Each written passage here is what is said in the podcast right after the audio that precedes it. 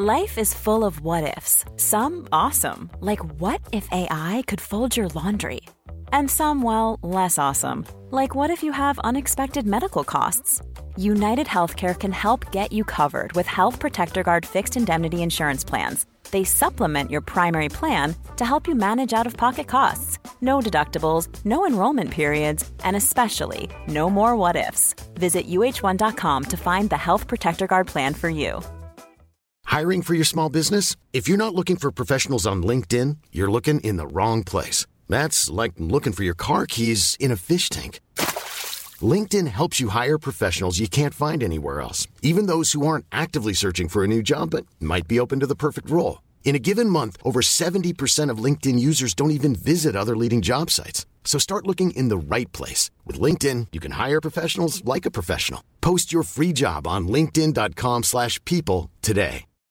Millions of people have lost weight with personalized plans from Noom. Like Evan, who can't stand salads and still lost 50 pounds. Salads generally for most people are the easy button, right? For me, that wasn't an option. I never really was a salad guy. That's just not who I am. But Noom worked for me. Get your personalized plan today at Noom.com. Real Noom user compensated to provide their story. In four weeks, the typical Noom user can expect to lose one to two pounds per week. Individual results may vary. Hey, it's Ryan Reynolds, and I'm here with Keith, co star of my upcoming film, If, only in theaters, May 17th. Do you want to tell people the big news? All right, I'll do it. Sign up now and you'll get unlimited for $15 a month in six months of Paramount Plus Essential Plan on us. Mintmobile.com slash switch. Upfront payment of $45 equivalent to $15 per month. Unlimited over 40 gigabytes per month. Face lower speeds. Videos at 480p. Active Mint customers by 531.24 get six months of Paramount Plus Essential Plan. Auto renews after six months. Offer ends May 31st, 2024. Separate Paramount Plus registration required. Terms and conditions apply if rated PG. I don't need a lot of brains in this business. I mean, I've always said if you got an IQ of 160, give away 30 points to somebody else because you don't need it in investments. What you do need is emotional stability. Wow. Very first tech IPO, and it's a big one. Stock market hit an all time record high today. A crash is coming. Now, whether it's six months from now, 12 months, 36 months, no one knows. There's a bear market about every five years. We've gone eight years without one. People have to realize this is the biggest IPO ever. Hej och välkommen till ett nytt avsnitt av Market Makers. Hur är läget med dig Fabian? Ska inte klaga, förutom att man har blivit slaktad på börsen. Jo, men så är det väl för de flesta känns det som. Det är, vi spelar ju in tisdagen den 3 april, släpper torsdagen den 5 april och eh, idag då, tisdagen, så är Stockholmsbörsen eh, blodröd får man säga, även om amerikanska är upp lite grann. Ja, Niklas, sen har jag, eh, jag är ju relativt likvid och det har jag väl varit rätt tydlig med, men jag ligger också väldigt tungt i techaktier där jag inte är likvid. Ja, och det är de som slaktas framförallt. Jajamän. Vi ska vi ska komma in på det lite mer i vårt nyhetssvep tänkte vi, eller vår marknadsöversikt eller vad vi kanske ska kalla det för. Eh, men jag tänkte dra några korta snabba grejer först också. Det är lite roligt, vi börjar ju få lite talargrejer, eller vad ska man kalla det för? Ja, men lite extracurriculars. Exakt, då kan vi nämna, vi har ju tidigare nämnt att vi ska med på investerardagarna. Det är den 28 till 29 april i Götelaborg. Eh, ni kan läsa mer om det på investerardagarna.se eller om ni följer dem via sociala medier. Och ni får gärna höra av er också om ni är i Göteborg under de här dagarna, för så vi tänkte dra ihop någon form av hashtag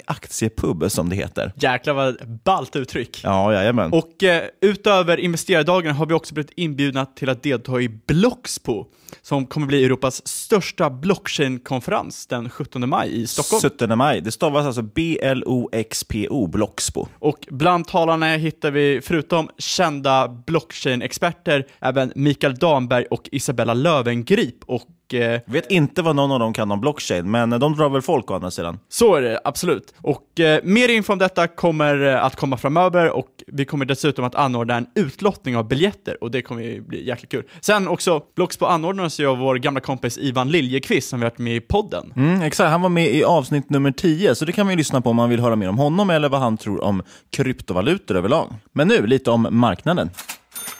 Ja, vi har ju hög volatilitet, vi har haft ganska röda dagar, men de omväxlas. Anser vi, eller så här, vi har väldigt stora intradagsrörelser, men vi har också ganska stora rörelser om man tittar på dagsavsluten, så att säga, eller vad vi stänger varje dag. Och hög volatilitet brukar ju vara ett tecken på att vi går in i nya tider, så att säga, att någonting håller på att förändras. Och det är väl så, vi har ju haft det här, det narrativ som har regerat senaste tiden är ju det här att techaktier växer, tillväxtaktier växer, det är liksom det som driver på hela börsen och det är det som är det stora. Och det känns som att just nu håller man på, det håller på, man famlar famlar lite i mörkret efter något nytt narrativ. Vad ska driva börsen framöver? Och framförallt kanske vad, vad kommer vara den nya ledande sektorn? Eller varför går vi neråt? Eller så vidare. Man, man letar efter någonting nytt. Är det hög volla, då kanske man vill ha lite mer fundamentalt undervärderade bolag. Eller vad tycker du Niklas? Ja, alltså överlag, just om, om det är så att om man vill ligga inne i marknaden så gör man väl klokt i att äga bolag med jag tänker, kvalitativa kassaflöden som man kan räkna på. Gärna låga värderingar, det är ju så det man ser oftast. Jag vet inte, jag ser inte riktigt vad som skulle leda till att få någon recession, men annars kan det komma ganska fort också. Men just nu så ser ju vinsterna ganska bra ut i bolagen och då vill man väl ha någonting som är relativt lågt värderat för att det vi kommer få antagligen är multipelkontraktion. Alltså att, ja men till exempel tittar man på det här prices to earnings som man pratar mycket om så, så kommer P talet att sjunka antagligen. Och tillväxtaktier som vi pratar om värderas ju ofta till höga vinstmultiplar. Och det rättfärdigar man ju andra sidan med att det är hög tillväxt. Men får man då den här pressen, alltså att ja, marknaden blir negativ så att säga, så, så kommer det antagligen bli multipelkontraktion, alltså att de minskar de här multiplarna. Och då kan det vara intressant att äga bolag som kanske är lite lägre värderade. Då kan har man inte samma fallhöjd helt enkelt. Så är det absolut. Och köper du ett bolag som du tycker är undervärderat, då kommer det ju vara undervärderat även om det faller. Till skillnad mot tillväxtaktier, där om de tappar sin tillväxt, ja då är de ju övervärderade. Och eh, då kanske till exempel energisektorn är intressant, speciellt i Nordamerika. De har ju fått lite, haft en lite jobbig period och och sjunker trots relativt bra intäkter. Och sen har det varit väldigt populärt senaste tiden med till exempel guld och silver. Det har varit mycket snack om det, speciellt eftersom inflationen kan komma igång. Ja, och där då kan man väl nämna just att man, man pratar en del om att den här spreaden mellan guldbolag och guldpriser inte riktigt, eller den har ökat, för guldet har börjat ticka upp lite grann, men guldbolagen har inte följt med riktigt. Och en annan sak jag tänker man ska tänka på också, det är att vi har gått nu in i en så kallad, vad säger man, buyback blackout brukar det ju kallas för. Vi är alltså inne i en period, för det har varit väldigt mycket återköp i USA, sa att eh, Tänker man i Sverige så har vi ju ganska mycket direkt, vi har ganska hög direktavkastning på börs. I USA är det ganska mycket sämre, men de har andra sidan väldigt mycket återköp. Och det har ju drivit på börsen. Justerar man för de återköpen så ser ju vinsterna inte kanske riktigt lika attraktiva ut i USA. Eh, och dessutom är det ganska mycket av uppgången som man kan tillskriva de här eh, buybacksen, eller återköpen. Och nu är de inne i en period där de inte får köpa tillbaka aktier, så det är därför också lite lägre likviditet och kanske därför också lite skakigare. Har du något du har skrivit upp på listan som du kan tänka dig köpa om börsen går ner en 10, 15, 20 procent? Ja, jag har några bolag som jag har köpt in. Jag försöker ju inte ligga så mycket likvid, men jag har några bolag som jag börjat köpa in lite små positioner i där jag tycker att alltså, men det här känns som bolag som är kvalitativa, som kommer gå vidare så att säga och fortsätta tjäna pengar. Disney är väl ett sånt exempel som jag tycker skulle vara väldigt intressant att äga till en billigare värdering. finns några speljättar, typ Electronic Arts och sådär. Så det, men det är lite svårt att veta exakt vad man vill äga för någonting faktiskt. Man får ju se också vad som faller och varför det faller i sånt fall. Ja, alltså rent, eh, inte för att vara så, men om det är bara marknaden som går ner så är det ju bara, bara att köra på. Ja, exakt. Och det är ju något helt annat. Man brukar ju prata om marknadsrisk och bolagsrisk och det är två helt olika saker. Och när det gäller just den här marknadsrisken, då kan det ju nämnas man har ju, finns ju något som kallas för Fear and Greed Index. Och det är alltså man försöker mäta hur rädd eller hur girig marknaden är just nu. Och vi har ju legat jättelångt på, åt greed-hållet och folk var väldigt giriga och börsen har bara tickat upp, upp, upp. Ja, för ett år sedan så låg vi på neutral, det var eh, precis i mitten. Och då kan man säga att liksom, den starkaste rädslan du kan ha, då är det 0 på det här indexet och starkaste girigheten är 100. Eh, för ett år sedan låg det på cirka 50 och idag ligger det på 7. Och det gör då så att folk är extremt rädda. Och det är lite intressant för vi har inte fallit så himla mycket än. Men däremot är folk livrädda och då skulle man enligt den där indikatorn kunna säga att ah, men då är det ett köpläge nu. Men vi vet alla inte vad som händer. Det finns mycket som skulle kunna tala för att det fortsätter falla. Men å andra sidan, det finns ju väldigt många också som säger att ah, men backar det 10-15%, alltså att det dippar, då kommer jag köpa. Men när det väl kommer, då är det väldigt många som inte gör någonting, utan de väntar, ah, men det kan fortsätta dippa. Exakt, och framförallt så är väl frågan, de som gör så, de, de som går helt på att köpa dippen så att säga, är väl kanske inte riktigt lika köpstarka kunder heller, så att säga, eller köpstarka köpare. eh, så att ja, men den likviditeten kanske inte hjälper till riktigt, utan det som verkligen driver på är ju delvis återköpen. Vi har ju att centralbanken håller på med kvantitativa lättnader, vilket ju drivit in pengar på aktiemarknaden. Och det ska väl också nämnas det här med att volatiliteten har varit låg. Så att många, många portföljmodeller bygger ju på att pratar om hur mycket risk du tar och den kan du, när volatiliteten sjunker så har ju risken sjunkit. Och Då kan man kompensera det genom att kanske ha större exponering mot aktier och öka på sin hävstång dessutom. Ökar då volatiliteten, ja då ju, måste man ju justera till det här igen så att risken blir densamma. Och då får du ju sälja ut aktier helt enkelt. Så vi har ju väldigt stora flöden som säljer just nu. Och volatiliteten har ju kommit tillbaka i och med det att centralbankerna har börjat köra sin quantitative tightening. Så om de inte minskar balansräkningen, då kan vi eventuellt gå tillbaka till lite mindre volatila tider. Så kan det mycket väl vara. Men vi går vidare till nästa grej. Vi tänkte prata lite om bilindustrin. Och det kan väl kanske vara värt att nämna då när vi pratar om låga multiplar i alla fall. Ja, vi har faktiskt haft en tanke om att göra ett helt avsnitt om bilar och bilindustrin. Det är något som både du och jag tycker är rätt intressant. Och bilindustrin är ju rätt pressade just nu trots att de har rätt fina vinster. Ja, och så att precis. De är, det är väldigt låga multiplar på de här vinsterna. Och visst, det kanske är då för att de är, det är ganska cykliska bolag och vi kanske är nu på peak sales, alltså att man, man kommer bara gå ner i omsättning härifrån. Men oaktat vilket så är det ändå intressant, speciellt när till exempel bolag som Tesla har varit så himla eh, håsade och, och extremt övervärderade trots att de inte gör någon vinst. Då kan man jämföra till exempel med, med Ford som har P 5 eh, jämfört med Tesla då, som inte ens tjänar några pengar. Så det, det är liksom rätt skeva skillnader i, i värdering. Ja, och eh, på tal om Tesla, den har ju backat över 20% senaste månaden och inte minst efter att eh, Elon Musk twittrade ut att eh, Tesla skulle gå i konken på första april. Superkul aprilskämt. Tesla backade 7%. Huruvida det var på grund av hans tweet eller inte, det låter vara osagt. Men det var i alla fall kanske lite oansvarigt som vd att skriva att man går i konken. Just för att, ja, det vore en sak om det vore ett bolag med starka finanser och, och liksom bra kassaflöden. Men Tesla, nu ryktas det om att de håller på att få slut på pengar och eh, behöver ny finansiering väldigt, väldigt snart. Eh, och ett sätt att göra det är att de kommer antagligen ställa ut fler företagsobligationer och de här, de de har ute nu har för mig prisas att de är ungefär 7% i kupong. Eh, och det är ganska dyr finansiering. Så är det ju, men om man ska tro var och varannan Twitter-användare så ligger alla kort eh, Tesla just nu med 10 gånger hävstång och Tesla kommer gå i konken inom två månader. Exakt, så man kanske borde gå emot marknaden. Det är ju då man kan tjäna pengar som sagt. Eh, en annan intressant bilnyhet, det är Nissan och Renault. De diskuterar just nu en fusion. Att man ska slå ihop de här två så att det blir en och samma aktie som man kan handla. Eh, Carlos Gossen, hur man nu uttalar det, sitter som styrelseordförande i bägge bolagen. Och det är tydligen han som leder diskussionerna med sig själv då, antar jag. kan inte få det på något annat sätt. Eh, och bara för att jämföra då med det vi pratade om, både Nissan och Renault handlas ju runt P 4. Ja, som du sa, Ford strax under 6 och Volkswagen strax under 8 som billig industri. Sen, det man måste nämna i dagens podd, som sagt, vi spelar in 3 april och då börsnoteras ju Spotify. Och dagen till ära så har ju New York Stock Exchange hängt ut en schweizisk flagga utanför. utanför Switzerland, Sweden, same country, yes? same country. Eh, referenspriset pratar man lite om, alltså de gör ju en direkt listning, det här, och det här har pratats och skrivits så himla mycket om så vi orkar inte gå in på det. Men vanligtvis gör man en IPO och då är det att man gör ett initial public offering, det vill säga att man tillåter några utvalda investerare eller folk som tecknar upp sig att, att köpa aktien i förväg så man får någon slags koll på priset. Nu har man gjort en direktlistning, man bara helt plötsligt bara pang så går den att handla. Och då blir det jättesvårt att sätta pris på det. Men eh, innan marknaden öppnade nu så satt man, hade man ett referenspris på runt 132 dollar per aktie, vilket då ger ett börsvärde på runt 240 miljarder. Sen vet jag att vissa mäklare har erbjudit gråhandel, alltså att man kan handla liksom derivat på det här inför handeln. De har legat runt 160. Så jag vet inte, det svänger väldigt mycket. Och, och faktiskt när vi sitter och spelar in det här så har, det fortfarande inte, har man fortfarande inte enats om ett pris. Vi vet inte vad de kostar Nej. just nu. Det, Det ska bli väldigt intressant. Jag, jag har väntat hela eftermiddagen på det här. Ja, och var Spotify står på torsdag när det här släpps, det har vi faktiskt ingen aning om. Nej, men med tanke på hur den här slakten som har skett i techaktier så kanske inte så kul. Men å andra sidan, när Dropbox introducerades för några veckor sedan, då stack ju den iväg rätt rejält. Ja, det har ju varit många sådana här, upp som en sol, ner som en pannkaka. Och det är väl ganska rimligt, för att när det noteras så här bolag, det är ju något spännande bolag, då är det ju många som vill in och köpa och vill bli delägare. Så det blir ju högt köptryck i början. Och sen är det väl många också som sitter och spekulerar att de ska gå upp.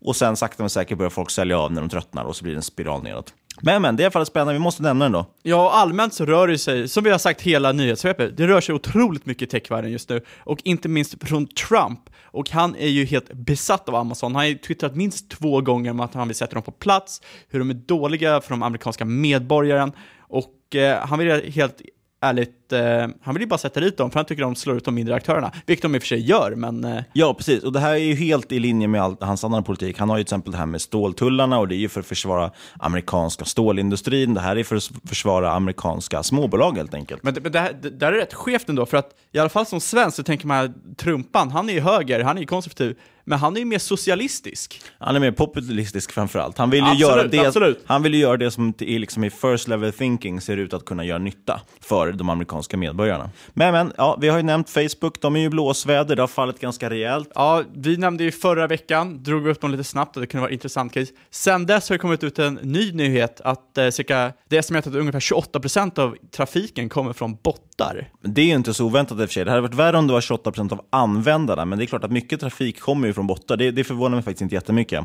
Men det hänger lite ihop med, jag tror att jag har nämnt i podden förut, just den här risken jag ser för att folk börjar inse att ja, men annonseringen är inte så bra. Det är ingen som tittar på den, ingen som klickar på den. Alltså överlag är det så att den här typen av annonsering är ganska dålig och svår. Eh, men annars sen, det är många som köper den, framförallt företag som kanske inte riktigt har koll. Då säger man så ja men det är klart vi ska annonsera på Facebook, så gör ju alla. Ja, och sen så kan vi sist men inte minst nämna Airbnb också. Eh, de har ju gått ut med att man kommer dela information om sina kinesiska värdar till den kinesiska staten. Och eh, ja, det hänger väl ihop med hela, hela den andra biten, att de lämnar ut information till höger och vänster. I USA gör man ju det lite i hemlighet med NSA, avslöjades ju för några år sedan.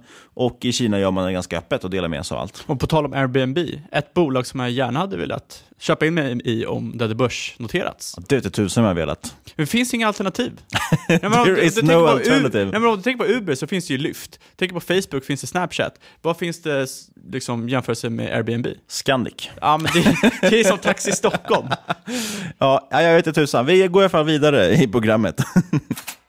Vi sponsras återigen av Fontobel, en innovativ schweizisk bank med nästan 100 års historia. Fontobel erbjuder börshandlade produkter såsom certifikat och mini-futures på allt från index till råvaror, valutor och mycket, mycket mer. Det är till exempel ett smidigt sätt att kunna blanka övervärderade bolag eller marknader. Att lägga kort Tesla som vi nämnde i nyhetssvepet har till exempel varit en framgångsrik trade de senaste dagarna. Mm, och det hade man kunnat göra med deras mini-futures. Och utöver det erbjuder Fontobel exekvering av dina ordrar till bästa möjliga pris. Vi pratade faktiskt om det här i förra veckans podcast, så lyssna gärna på det för att höra exakt hur det funkar. Men det är i alla fall en mycket bra funktion när man har en så volatil marknad som vi har nu. Kolla in Fontobels utbud hos din nätmäklare. Tack Fontobel. Sen är ju IPO-säsongen äntligen igång och den här veckan sponsras vi av Entella IT AB som ska börja handlas på Aktietorget den 2 maj. Entella är ett IT-konsultbolag med 60 medarbetare i Stockholm och i Indien. Och bolaget har en lång historik med stora kunder som Aftonbladet, Ericsson, Tele2 med flera. Och Entella de har haft hög tillväxt och tack vare dotterbolaget i Indien har man dessutom resurser att kunna skala upp rejält, vilket de hoppas kunna göra framöver. Och det som har varit intressant med Entella är just att de har merparten av sina IT-konsulter i Indien. Där har det enligt bolaget lätt att rekrytera kompetent personal till ett bra pris. Teckningsperioden pågår mellan 20 mars till 11 april, så passa på att gå in och läs prospektet. Bolaget, det kan ju nämnas, värderas till 29,7 miljoner pre-money. Ger ett price to sales på cirka 3 och då bolaget går med en liten förlust så är P-talet inte så relevant. Nej, men däremot är emissionen fullt garanterat och det kan ju vara rätt bra för det betyder att den blir fulltecknad. Eh, så det kan vara intressant för dig som investerar. Så gå gärna in på ipo.se Quality sleep is essential. That's why the Sleep Number Smart Bed is designed for your ever-evolving sleep needs. Need a bed that's firmer or softer on either side? Helps you sleep at a comfortable temperature? Sleep Number Smart Beds let you individualize your comfort so you sleep better together. JD Power ranks Sleep Number number 1 in customer satisfaction with mattresses purchased in-store. And now, save 50% on the Sleep Number limited edition Smart Bed for a limited time. For JD Power 2023 award information, visit jdpower.com/awards. Only at a Sleep Number store or sleepnumber.com. There's never been a faster or easier way to start your weight loss journey than with PlushCare. PlushCare accepts most insurance plans and gives you online access to board-certified physicians who can prescribe FDA-approved weight loss medications like Wigovi and Zepbound for those who qualify. Take charge of your health and speak with a board-certified physician about a weight loss plan that's right for you. Get started today at plushcare.com slash weight loss. That's plushcare.com slash weight loss. plushcare.com slash weight loss. Since 2013, Bombas has donated over 100 million socks, underwear, and T-shirts to those facing homelessness. If we counted those on air, this ad would last over 1,157 days. But if we counted the time it takes to make a donation possible, it would take just a few clicks. Because every time you make a purchase, Bombas donates an item to someone who needs it. Go to bombas.com slash ACAST and use code ACAST for 20% off your first purchase. That's bombas.com slash ACAST, code ACAST. Hiring for your small business? If you're not looking for professionals on LinkedIn, you're looking in the wrong place. That's like looking for your car keys in a fish tank. LinkedIn helps you hire professionals you can't find anywhere else, even those who aren't actively searching for a new job but might be open to the perfect role. In a given month, over 70% of LinkedIn users don't even visit other leading job sites. So start looking in the right place. With LinkedIn, you can hire professionals like a professional. Post your free job on linkedin.com slash people today. Life is full of what ifs. Some awesome, like what if AI could fold your laundry? And some, well, less awesome, like what if you have unexpected medical costs? United Healthcare can help get you covered with Health Protector Guard fixed indemnity insurance plans. They supplement your primary plan to help you manage out of pocket costs. No deductibles, no enrollment periods, and especially no more what ifs. Visit uh1.com to find the Health Protector Guard plan for you. Och läs mer om Entella om du är sugen på att investera i en IT-konsult med exponering mot Indien. Stort tack Entella. Ja, och eh, vi inser ju så här nu, mitt i avsnittet, att vi inte har berättat vad vi ska prata om idag. Vi ska prata om någonting som heter CRISPR. Och det är faktiskt en sjukt spännande teknik inom, ja, det är inom bioteknik. Som är, det här är den heliga graalen nästan. Kan du berätta vad det är för något Fabian? CRISPR, som du sa, den heliga graalen av biotech, som vi kallar det. Kan vi ta patent på det? Nej, trademark, trademark heter det. Eh, CRISPR innebär genredigering och är en teknologi som du kan permanent redigera den genetiska koden i en levande organism. Det här, det låter väldigt science fiction och det har ju faktiskt varit det fram till att CRISPR uppfanns 2012 eller upptäcktes kanske man ska säga. Det, det kommer ju bli väldigt många svåra uttryck i den här podden, så vi får försöka förklara det så bra vi kan och framförallt kanske fokusera på de ekonomiska delarna. Men bara för att starta igång här med den här tungvrickarorden så kan vi säga att CRISPR står för Clustered Regular Interspaced Short Palindromic Repeats. Väldigt, väldigt tungt, men väldigt, eh, ja det är ju väldigt häftigt, vi kommer komma in på det. Och, men det bör ju sägas att teknologin, väldigt ung, Eh, som sagt, upptäcktes 2012 och eh, de här bolagen vi ska snacka om senare är ett otroligt tidigt stadium och potentiell investering är fortfarande väldigt riskabel och eh, men, men, men, men, Eh, helt galet stor potential. Ja, det är ju så här, för, för om, vi, om vi pratar lite om vad genredigering är och vad, vad det skulle kunna innebära, så är det så här, tanken på genredigering är inte någon ny, men det, som, det har ju varit extremt svårt. Alltså, vi har inte vetat riktigt hur man ska kunna gå in och klippa så att säga, en DNA-sträng och byta ut saker.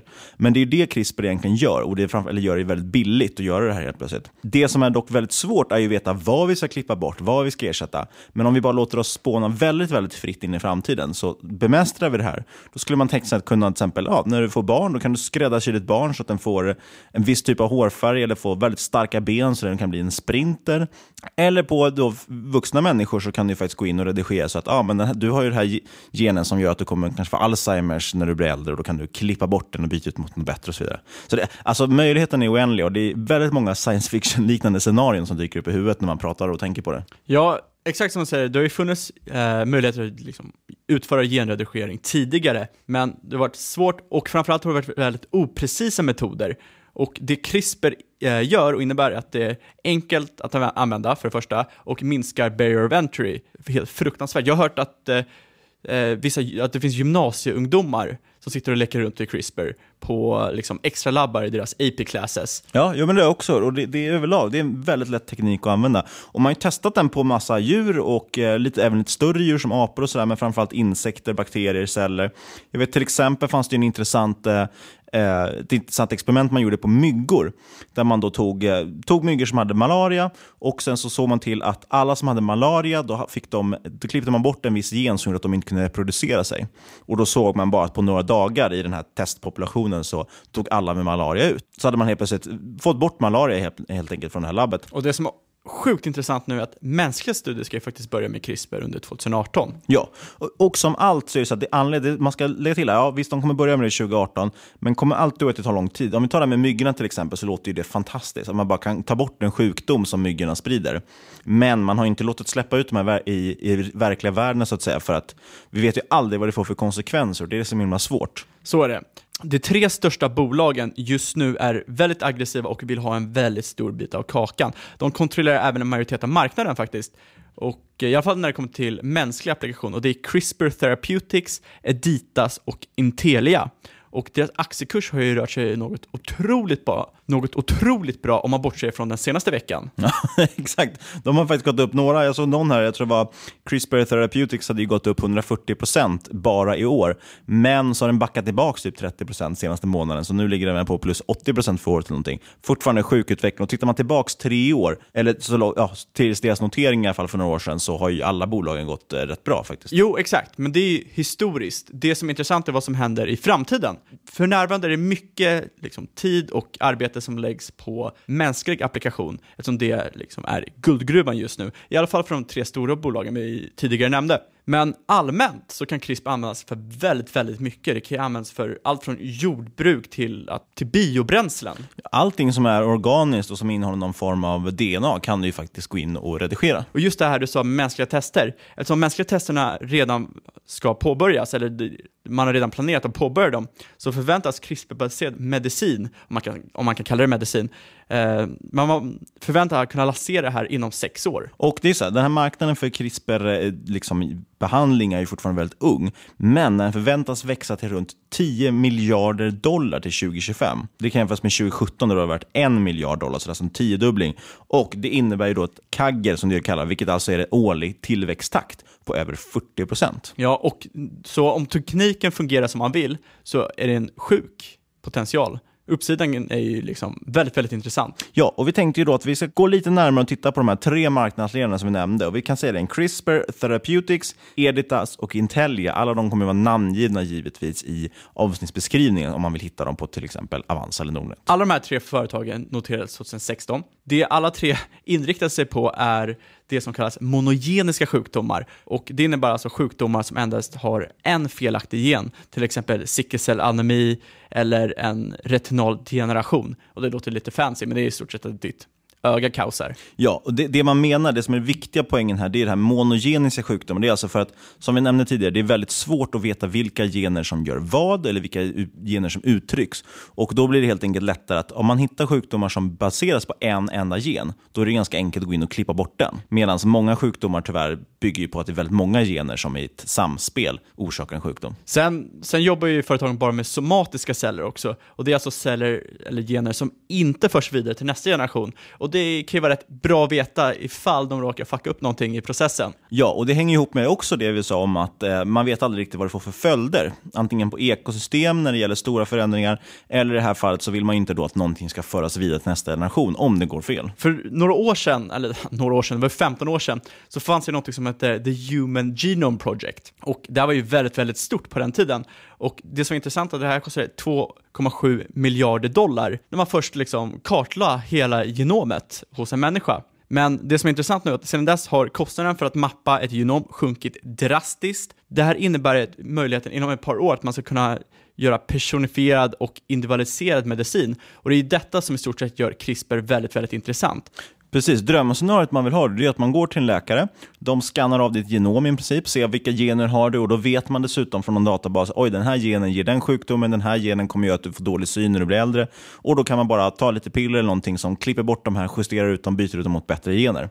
Och WHO, alltså World Health Organization, de estimerar att upp till 10 000 sjukdomar skulle kunna botas eller förebyggas genom en förändring i en gen. Uh, och det finns en stor skillnad mellan CRISPR Therapeutics och Editas och Intelia. Och det är att CRISPR Therapeutics satsar på det som kallas ex vivo genredigering. Och det är alltså att den här CRISPR-terapin administreras till patientens celler utanför kroppen och sen återinförs i kroppen. Ja, ex vivo är ju alltså utanför kroppen och in vivo är ju i kroppen, eh, som de andra jobbar med. Och Det innebär egentligen att ex vivo, då, man, man behandlar cellerna utanför kroppen och det öppnar ju upp möjlighet till exempel att man kanske lite lättare kan undersöka följdeffekterna och så vidare och sen så återinför man det här i kroppen då för att det sen ska spridas.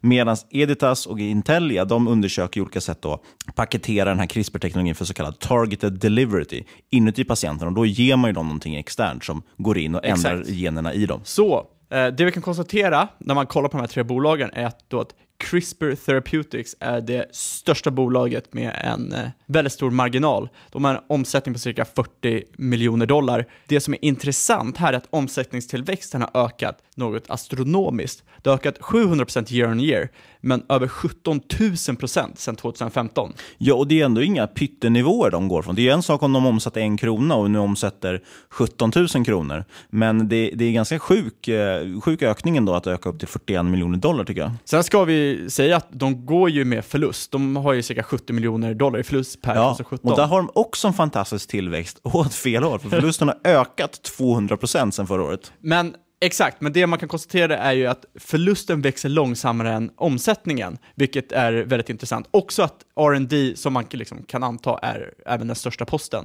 Ja, research and development är alltså forskningen och det är inte så konstigt. Och det, det finns ju en stor risk, nu ska jag inte kommentera det generellt för alla tre, men det finns ju alltid en viktig poäng att göra att när det gäller biotech och den här typen av investeringstung verksamhet, så kan man alltid kolla på hur det ser ut egentligen i kassan. Har de pengar att genomföra det här? Eller kommer det krävas nyemissioner framöver? Rent allmänt så har alla de här äh, tre bolagen väldigt stark omsättningstillväxt. De äh, har en väldigt stor rd post och sen har de tillgångar som överväger skulderna. Och de har väldigt stora kortfristiga tillgångar, alltså cash. Eh, CRISPR Therapeutics har 17 gånger så mycket cash som de har i kortfristiga skulder. Ja, och tittar man till exempel på enterprise value, alltså vad skulle det egentligen kosta i princip att köpa loss hela bolaget? Då tittar man alltså på marknadsvärdet och man lägger till eh, skulderna och så drar man bort de tillgångar som finns. Alltså vad skulle det egentligen kosta att få loss allting i det här bolaget? Och då är det ju 740 miljoner dollar jämfört med börsvärdet som är hela 2 miljarder dollar. Så att, ja, men det ser ändå helt okej ut, relationen mellan tillgångar och skulder. Men som sagt så är det ganska sjuka om man ska titta på multiplar. Jag menar, du betalar ett price to sales på 42. Jag menar, det går inte ens att använda det nyckeltalet. Nej, så är det. Du, du har inget PE och du har ett price to book på 9. Alla de här blir ju, bolagen blir ju egentligen option just på att deras typ av teknik kommer fungera och kommer tjäna en massa pengar åt dem. Ja, och om man slår ihop liksom lite Editas och Intelia, som CRISPR Therapeutics är eh, så pass mycket större, det är dubbelt så stort som Intelia och nästan tre gånger så stort som Editas. Så eh, både Editas och Intelia, eh, omsättning på mellan 15 till 25 miljoner dollar. Och, eh, de har ju en lägre tillväxt än vad CRISPR Therapeutics har. Editas har en omsättningstillväxt på 130% year on year och Intelia har 60% year on year. Och båda går ju med förlust. Men som med CRISPR Therapeutics så växer det ju faktiskt snabbare än omsättningen, vilket är jäkligt intressant. Snabba nyckeltal, Editas, price to sales 100, price to book 7, Intelia, price to sales 33, price to book 3. Men de känns ganska ointressanta, de, de nyckeltalen. Inte, exakt, de här bolagen, det är ju egentligen rena förhoppningsbolag. Det är Det vad det- definitivt. Ja, de går med förlust, de växer kraftigt och de har en, en svår teknik som man inte vet om den kommer funka. Exakt, det är en bransch som inte är liksom ut, utarbetad än. Men det, det, om, vi, om vi ska bara sammanfatta det hela, så alla har kraftig omsättningstillväxt och CRISPR och Editas växer omsättningen långt över kostnaderna. Ja, och det som är intressant med just de här här bolagen är att ett, de har marknadsdominans. Två, det är faktiskt ingen så här winner takes all-marknad, utan de jobbar med väldigt olika sjukdomar och dessutom lite olika tillvägagångssätt. Så att det, men alla har en plats att finnas här. Och tre, då, hur man än vrider och vänder på det så är det en, ja, det är en otroligt stor marknad som kommer växa fram här. Det är en extremt intressant potential. Ja, marknaden för monogeniska sjukdomar är estimerad att vara värd upp till 75 miljarder dollar. Och om man ska vara riktigt håsad så är det en marknad på 2 biljoner dollar om man räknar med alla sjukdomar som potentiellt kan behandlas med CRISPR. Ja, men så ska vi som sagt säga det som var. Det här är verkligen högriskplaceringar. Eh, men som sagt, hittar man som den här typen av bolag där det verkar, det känns som att de har ett bra track record, ledningen verkar intressant och de har tillräckligt med pengar för att klara sig ett tag framöver, så kan de vara intressant. Men det lär vara en jäkligt skakig resa fram dit. Absolut, det tror jag. Och jag, jag tror in, inte för att man ska sitta och spekulera i olika typer av håsbolag, men det känns ju potentiellt som CRISPR och den teknologin kan liksom vara ett väldigt framtida håscase. Så kan det vara. Oavsett vilka fall så tycker jag att det är en sjukt intressant teknik, så vi vill ändå få mer att nämna den i podden, för att som sagt, det kan vara ett väldigt intressant ställe att gräva på om man är intresserad av den här typen av bolag. Ja, och CRISPR är ju extremt intressant för det kommer med all säkerhet forma framtiden och det här skulle kunna potentiellt vara tre marknadsledare. Men då, för all transparens så ska vi väl dra någon kort innehållsförteckning vilka bolag vi äger som vi pratat om. Ja, jag har ju funderat på att köpa med CRISPR, men kanske efter att vollan har lagt sig lite på marknaden. Ja, för det, är ju, det var ju som vi nämnde i början, att ofta är det lite mer vad ska man säga, kvalitetsbolag inom citationstecken som brukar klara sig bäst genom en, en sur börs. Men, och den här typen av förhoppningsbolag är ofta ses som kanske krisar först också för att folk tar mindre risk helt enkelt. Eh, nej, men jag, jag äger faktiskt inte heller något av de här bolagen. Jag kommer nog inte göra det heller, eh, just för att jag inte, det ligger lite utanför min investeringsfilosofi så att säga. Sen eh, Amazon och Facebook ligger jag och kämpar i. jag, jag har, tror faktiskt inte vi har någonting av det vi har pratat om, men jag kommer inte exakt ihåg vad vi pratade om i början heller. Eh, men jag har väl det gamla vanliga. Jag redovisar ju min portfölj varje vecka också på Twitter, så om man vill veta så, så står det ju där vad jag har köpt. Det är inte jag, för den är hemlig. Den, den är superhemlig. Det är ju bara likvider, likvider, likvider. Cash is king. Ja, och så den vanliga disclaimer. Ni kan väl läsa med ni som har lyssnat på podden förut. Inget du hört den här podcasten ska ses som rådgivning. Alla åsikter är våra egna eller vår gäst och eventuella sponsorer tar inget ansvar för det som sägs i podden. Tänk på att alla investeringar är förknippade med risk och sker under eget ansvar. Ja, och vill du kontakta oss, gör det gärna på podcast.ipo.se eller på Twitter, at marketmakerspod. Och glöm inte att lämna en recension på iTunes, det är något vi skulle uppskatta väldigt mycket. Ja, det betyder faktiskt jättemycket. Det betyder att vi kan få in bättre gäster för er att lyssna på, vi kan göra bättre innehåll, lägga mer tid på analysen. Det, det blir helt enkelt en bättre podd om man gör det och det kräver så himla lite motprestation. Glöm inte att kolla in noteringen av en Tella på ip.se om du är intresserad av en växande IT-konsult. Och så vill vi rikta ett stort tack till vår andra sponsor också. Vår fantastiska samarbetspartner Fontobel som erbjuder en spännande börshandlad produkt till oss, till exempel Avanza och Nordnet. Sist men absolut inte minst, tack för att du har lyssnat, kära lyssnare. Så hörs vi igen om en vecka. Men vad då, Niklas? Då har vi med oss Carl Frithiofsson som är partner på Creandum, en av Sveriges hetaste VC-firmor. Exakt, och eh, den här riskkapitalistfirman då, då var faktiskt en av de första att investera i Spotify. De investerade för nästan tio år sedan. Ja, så de lär ju vara rätt glada den här veckan nu när Spotify introducerats. Och, eh, så tune in next week. Yes, och ett stort tack för att du har lyssnat den här veckan så hörs vi igen om en vecka. Ha det bra!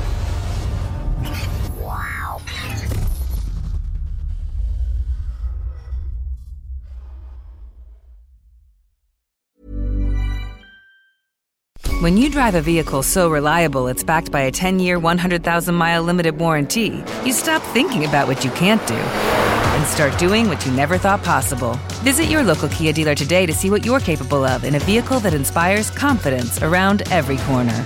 Kia, movement that inspires. Call 800 333 4KIA for details. Always drive safely. Limited inventory available. Warranties include 10 year 100,000 mile powertrain and 5 year 60,000 mile basic. Warranties are limited. See retailer for details.